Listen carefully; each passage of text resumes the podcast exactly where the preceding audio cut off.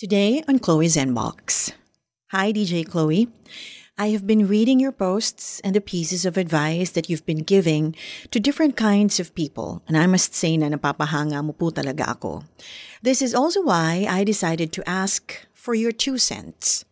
I've been dating this guy for a year now, and we made everything official last month.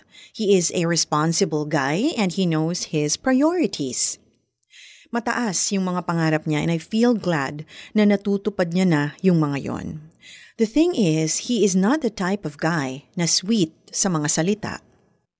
Ako kasi, nasanay ako na showy ang family ko kahit sa words kaya minsan, nafe-feel ko na parang hindi niya naman ako love. I know it sounds shallow, but after the things I've been through with my past relationships, there's always a part of me that is constantly asking for validation through words. Is it okay if I ask him to be more expressive in words?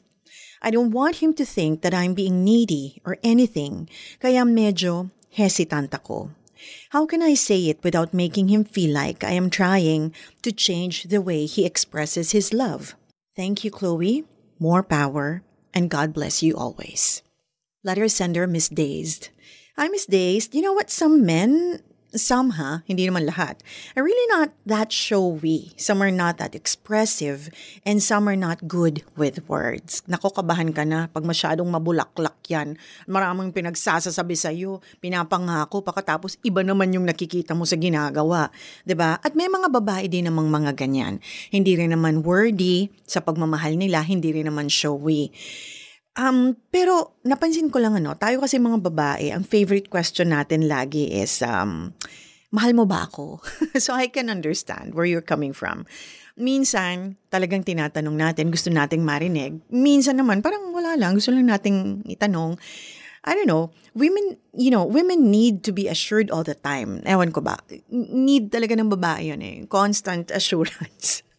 Hindi ko alam yung psyche. Tama ba? Pronunciation ko. Psyche about that. I know for a fact and I can see ako personally that the guy loves me but I want to hear it as well. So siguro para sa akin, words and actions are needed, are both needed to validate each other. I believe that words and actions are both needed to validate each other. Maybe what you can do is, kung hindi siya ganon, be the first to do it. Ikaw na lang yung maging ganon. Lead him on, kumbaga. Be sweet with words.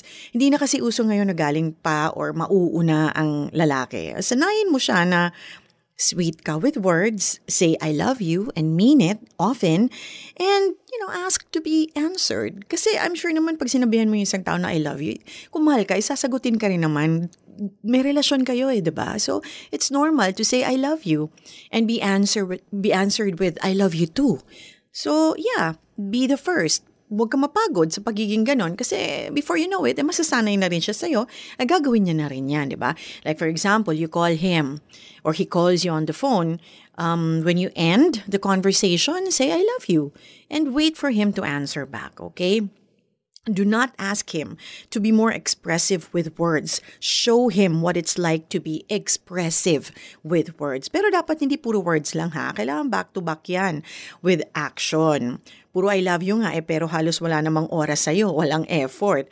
Kasi ang mga lalaki, pag talagang their love is true, marami na akong tinanong at na-witness ko na rin to on my own. Nakita ko na rin to. Ang lalaki, pag talagang totoo yan sa'yo, pag mahal ka talaga, isa lang ang makikita mo dyan.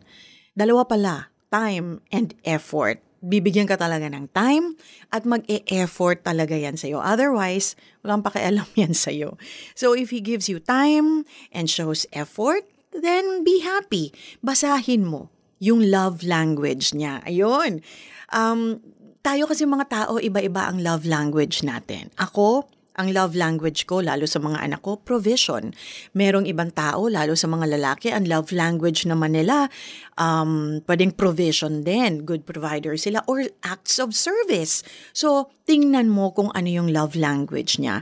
You just take care of the words kung gusto mo na uh, lumilipad lagi yung mga I love you sa relationship ninyo. And I'm sure that if you tell him, I love you, he will answer with, I love you too. All right? So don't ask him to be expressive with words. Show him what it's like to be expressive with words. All right? Because you know what? At the end of the day, a person's actions will tell you everything you need to know. You just have to observe and to listen. All right. And that's her Chloe's inbox for today. Thank you so much, Miss Daist, for your letter. If you want to send in letters, you can do so by sending it to me via facebook.com slash Chloe official.